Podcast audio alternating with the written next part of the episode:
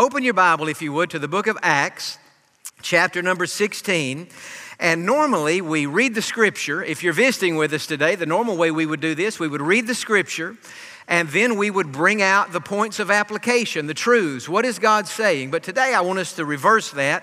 I want to give you some points today, some truths, some application, and then I want us to read the scripture and see those things in the scripture. Now, there are three things as we think about a spontaneous baptism service today, giving people an opportunity to be baptized. Some of you today may get baptized, and you're not even planning, right now, you're not planning on getting baptized.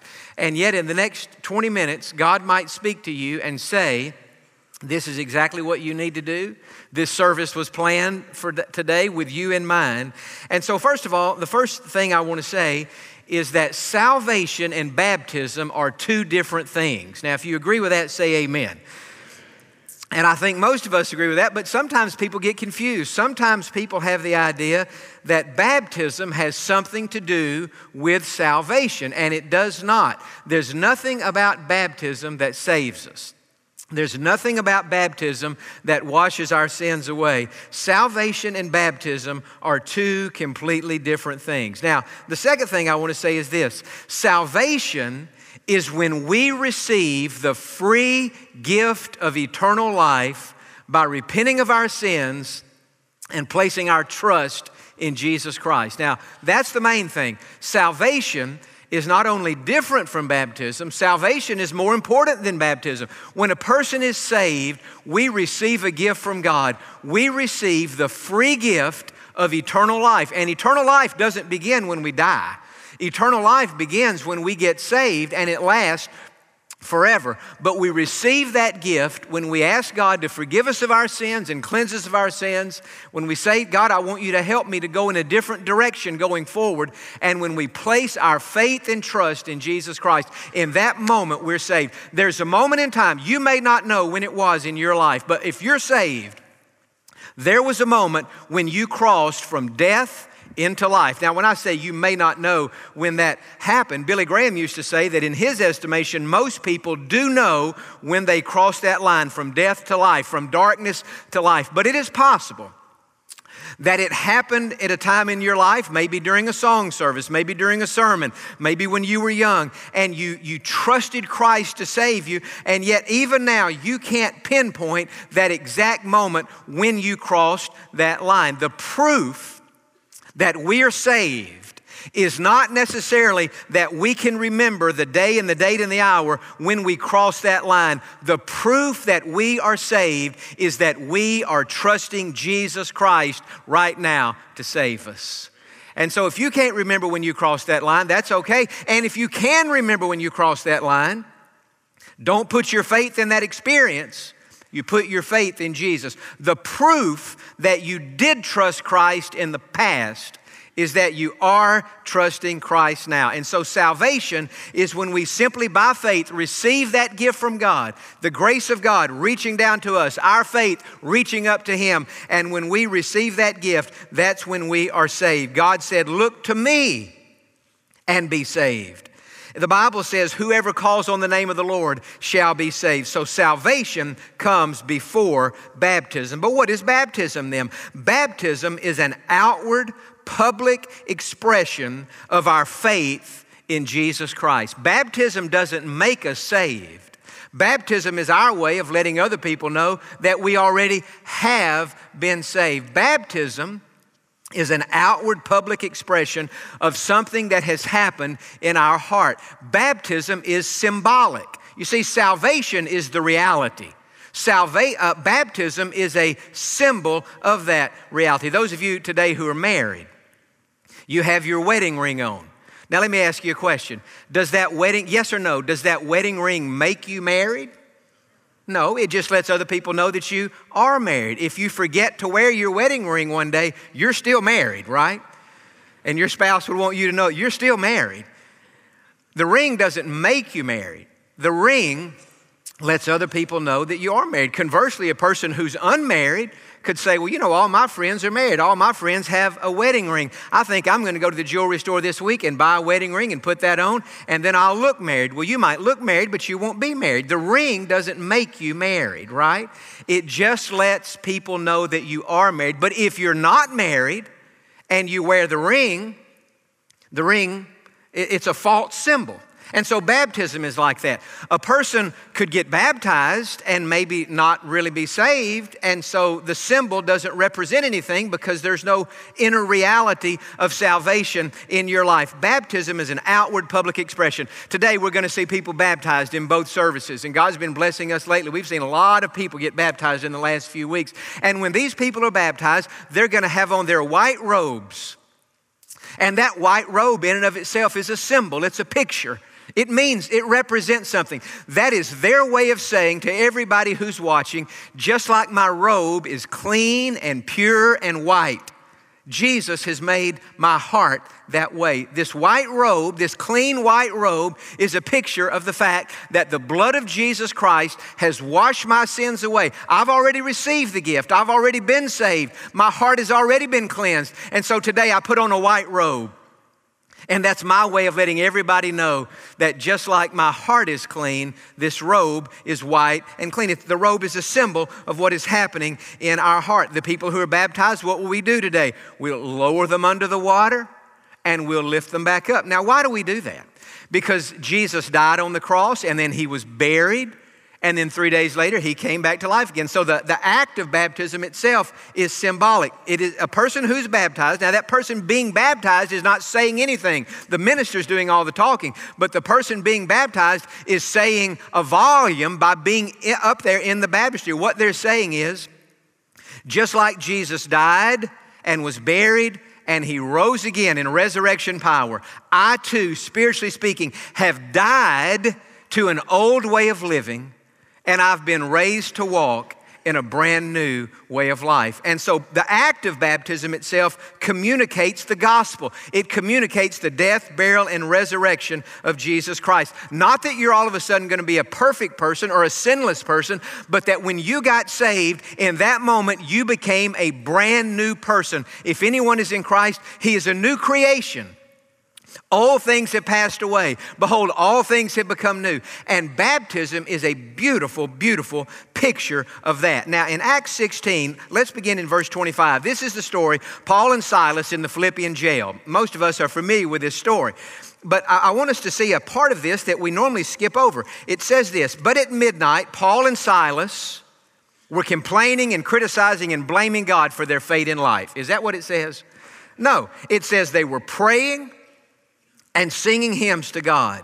And the prisoners were listening to them. Suddenly there was a great earthquake, so that the foundations of the prison were shaken, and immediately all the doors were opened and everyone's chains were loosed. And the keeper of the prison, awakening from sleep and seeing the prison doors open, supposing the prisoners had fled, drew his sword and was about to kill himself. Now, why was he about to kill himself? Because if you were a jailer, if your job was to guard the prisoners and the prisoners escaped, your life had to be taken. That was the, that was the law. That was the punishment. That was how it worked. And when these, the earthquake happened and the, the doors of this prison were open, he just assumed all the prisoners would run out. He thought, well, I'll have to take my own life. If I don't, they'll take it for me. But Paul in verse 28 called out with a loud voice, saying, Do yourself no harm for we're all here. In other words, you don't need to take your own life. Nobody's gonna, you're not gonna get in trouble. We're not going anywhere. Then this jailer called for a light, ran in, and fell down trembling before Paul and Silas.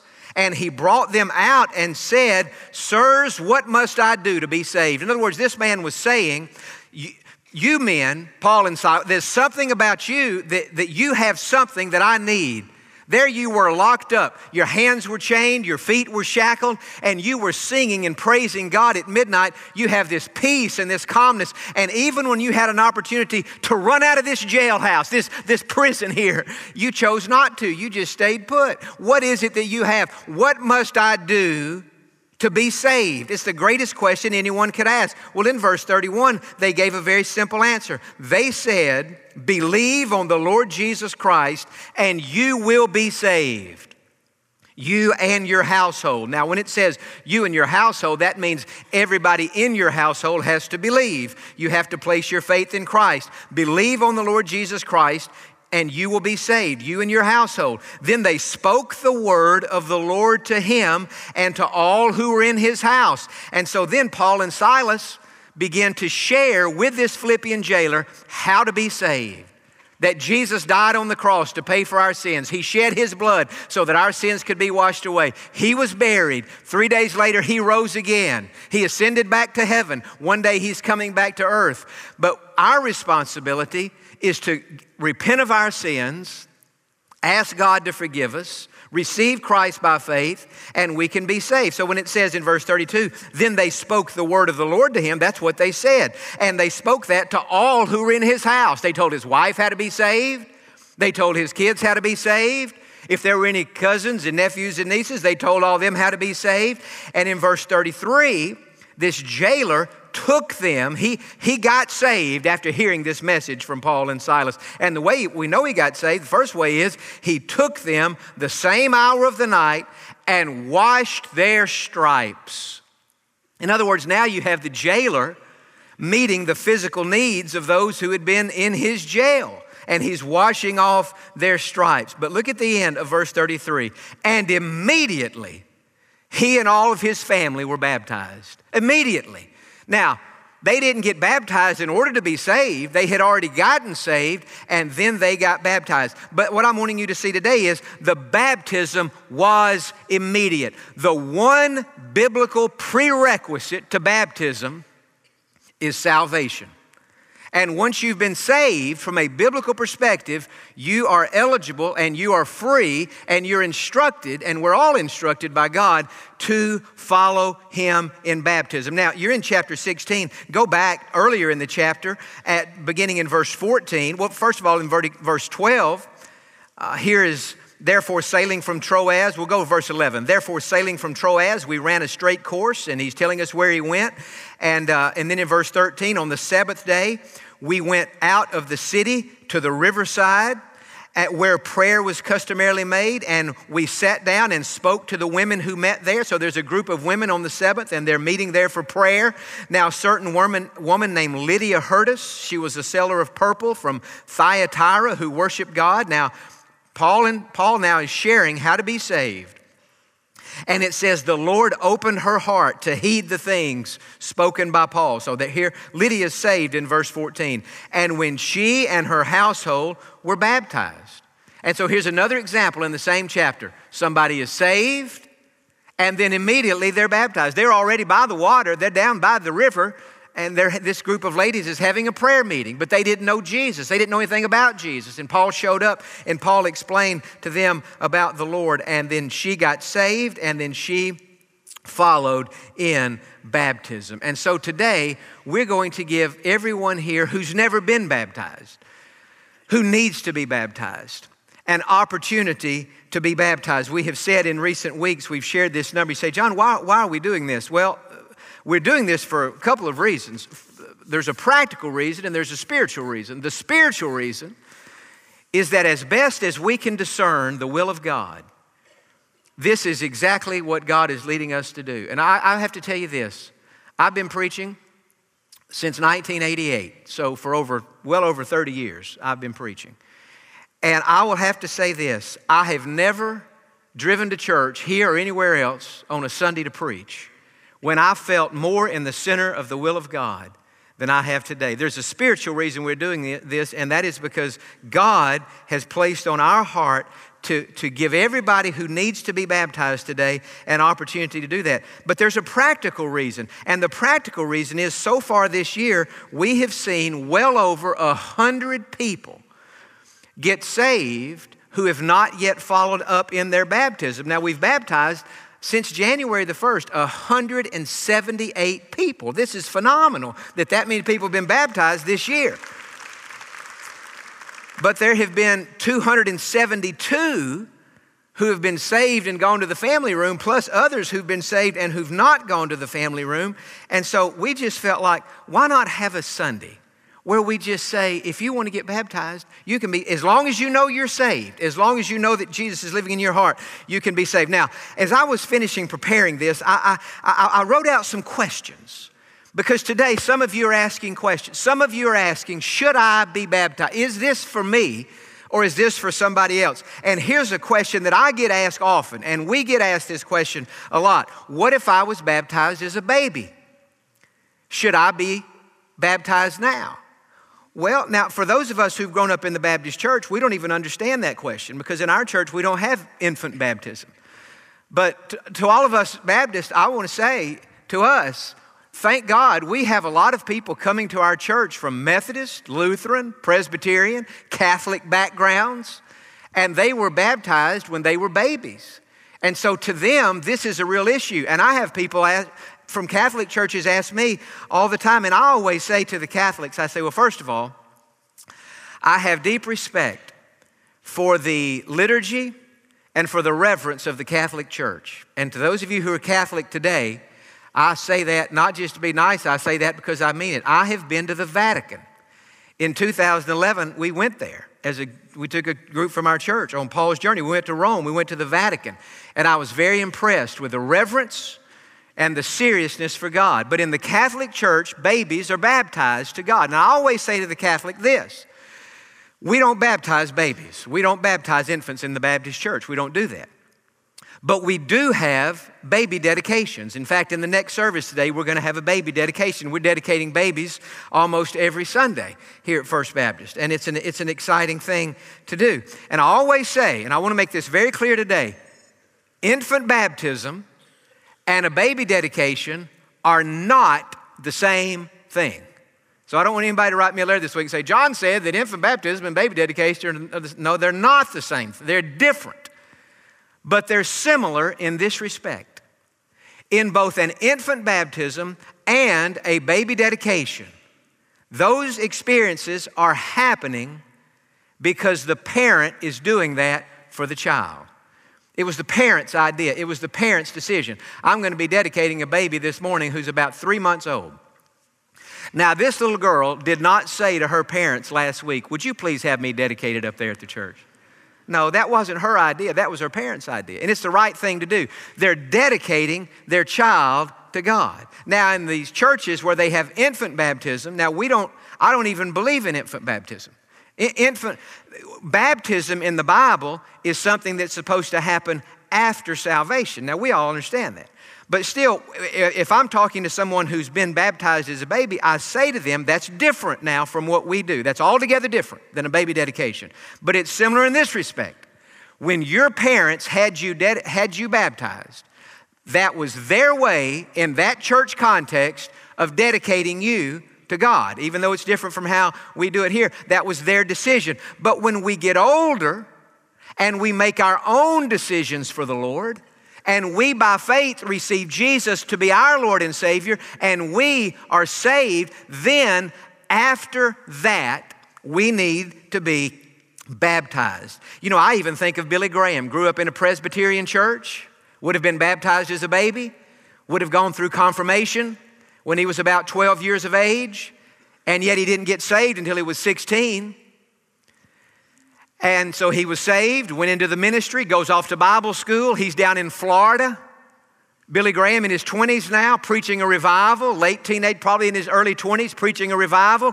And he's sharing with that church about how he got saved and after the service, some of the leaders in the church came up and said, uh, Billy, we're so proud and excited to have you. It's a great revival. All these people are being saved. You've told us how you got saved.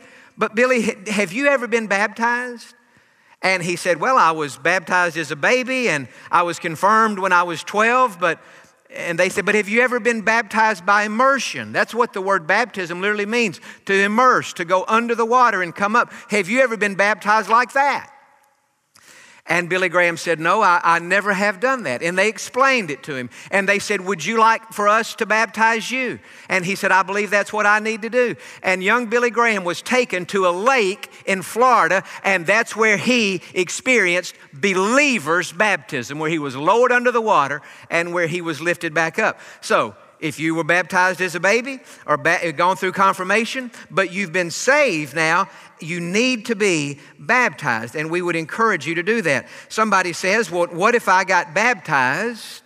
I did get baptized by immersion, but I got baptized before I got saved. Well, if you were baptized before you got saved, then the Bible would say to us you need to get that baptism on the right side of your salvation. You know, I didn't put it on the screen today, but with it being the World Series, I did mention the Astros a minute ago, right? Being the World Series.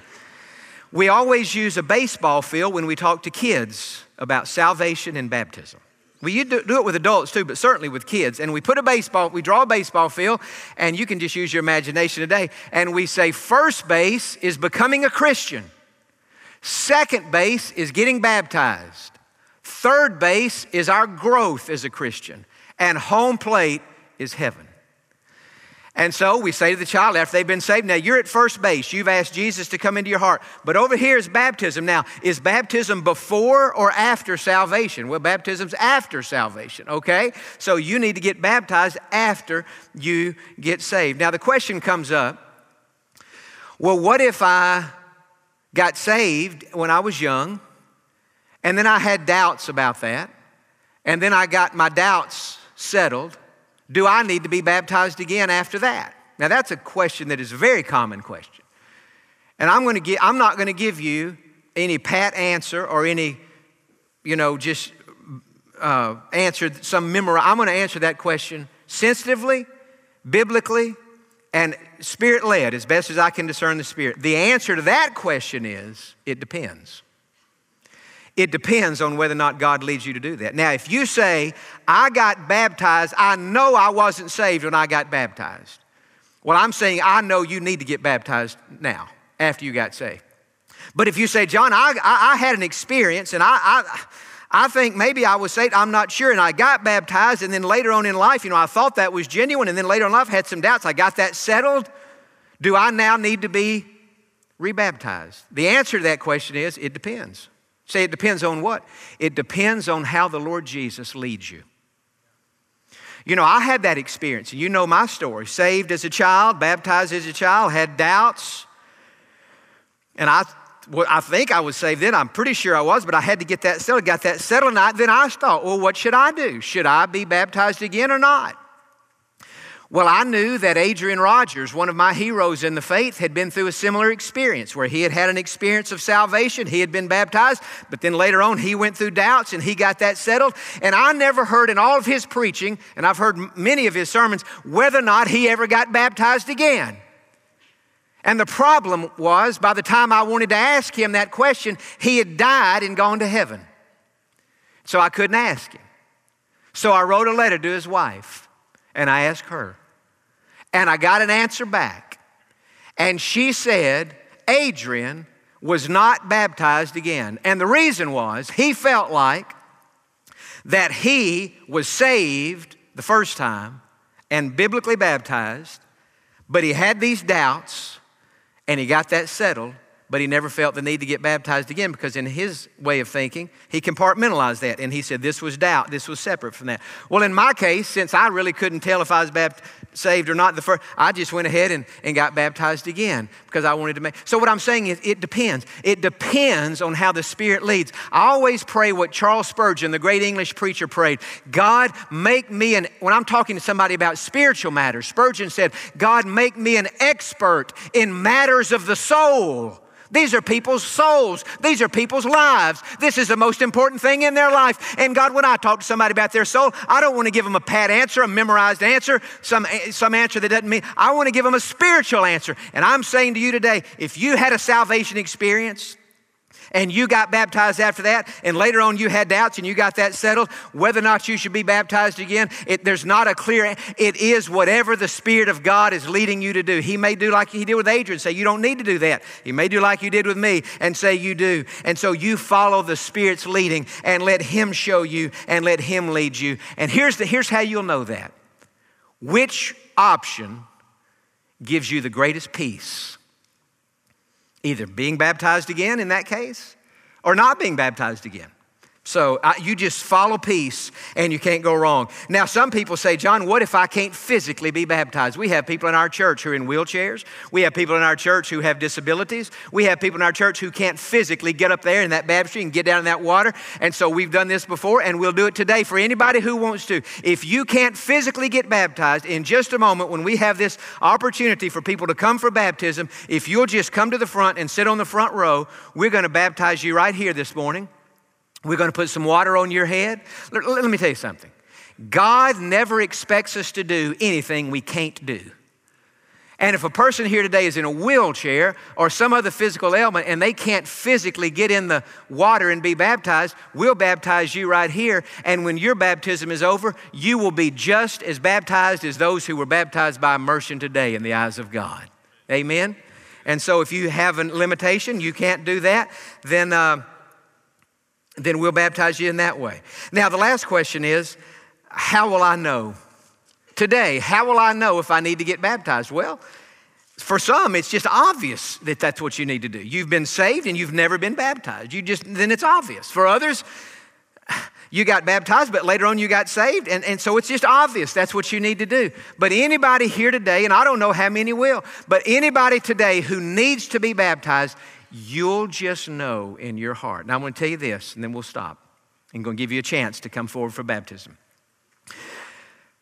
On Friday afternoon, I had an appointment at 4 o'clock. Man wanted to talk to me. He's a dear friend of mine, deacon in our church, 65 years old, one of the biggest encouragers my dad and I have. And he had made an appointment to come see me, and we finally coordinated our schedules, and he came by, and we had a really good visit. At the end of the visit, he said, Jon, there's something else I want to talk to you about before I leave. He said, last, he had the bulletin from last Sunday. He said, Here is your sermon outline from last Sunday. And uh, he had the points, he had the, out, the blanks and everything filled in. I was thinking to myself, I don't even remember my outline from last Sunday. And hey, you got it down. And he said, Your first point last week was that we need to be obedient in our baptism. And he said, Here's my testimony. He said, I got baptized when I was seven. But I, wasn't, I didn't get saved when I was seven. I got baptized, I got baptized, but I didn't get saved. He said, when I was 11 years old, I got saved. But I never have been baptized after that. And he said, all these years, not constantly, but intermittently, all these years, I have thought to myself, I need to be baptized. This bothers me. And he said, You've been talking about this spontaneous baptism service. And he said, Jon, I'm just telling you the truth. I'm 65 years old. I'm a deacon in the church. What he was saying was, What is everybody going to think? He said, But Sunday, and he goes to the second service, he said, Sunday, when you give the, the invitation to come down and be baptized, he said, I'm going to be honest with you. I don't even really want to do it but I know I need to do it. And I'm coming forward to be baptized today. That, what was he saying? He was saying, Jon, what are people going to think? Now, let me tell you, let me help you on that. When it comes to God, whether it's baptism or anything else about obeying God, and the old question comes into your mind, what will people think? Here's the answer to that question. You ready for it? Say amen. You ready for the answer? Here's the answer to that question. Who cares? Who cares what? At the end of it all, listen. Who cares? I mean, at the end of it, we don't stand before people. There's coming a day when you and I are going to stand face to face with Jesus Christ. And there'll be one opinion that matters on that day, and that's His. So it doesn't matter what people think. Let me say a second thing you wonder what people think. Who cares what people think? But if this makes you feel any better, if you come forward today to get baptized, everybody in this room is going to cheer you on and think that's the greatest thing I've ever seen in all my life. Amen? That's what's going to happen. So you're in a room today where people are going to say, You're doing what I did. Some are going to say, You're doing what I need to do. And we're going to cheer for you and we're going to encourage you. And you're going to leave church today saying, You know what, that spontaneous baptism service. I came on my phone yesterday, I came across that. I think, I can't remember the name of the girl who sings it. Let's go down to the river to pray. I think it starts out saying, as I went down to the river to pray, studying about that good old way and who will wear a robe and crown. Oh Lord, show me the way. Oh brother, let's go down, let's go down, let's go down. Oh brother, let's go down, down to the river to pray. I bet I've listened to that song 15 or 20 times yesterday, even this morning at home. I just feel like today, this is as close a thing as we may ever have in our church to a Jordan River baptism, where we just say to people, if you know you're saved, but you've never been baptized, we're going to sing a couple of songs. We've got baptism volunteers all over this room. They're going to, you're going to walk right down this aisle, walk to that door. They're going to take you upstairs, and after a couple of songs, you're going to be baptized. And when you get come up out of that water and go home today, you're going to be like that Ethiopian eunuch. It says after he was baptized, he went on his way rejoicing, knowing he did what God had told him to do. Now, before we, there's, the invitation is an A and a B today. The A is, do you know for sure? That you're saved. And then the B will be, do you need to be baptized? So with our heads bowed and eyes closed, first things first, salvation and baptism are two different things. I'm asking you first and foremost, do you know for sure today that you're saved?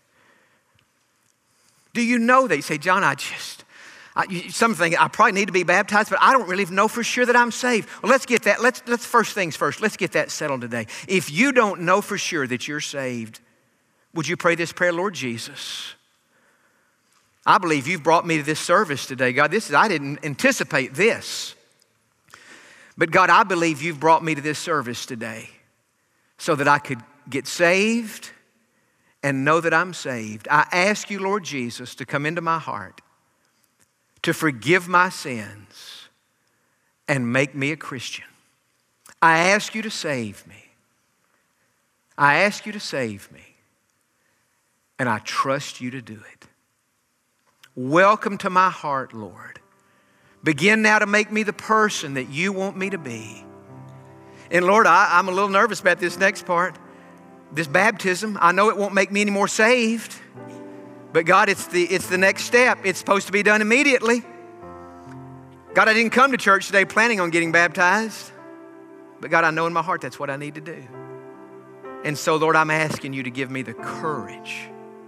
Give me the courage to do that. In Jesus' name I pray. And all the people said, Amen and amen.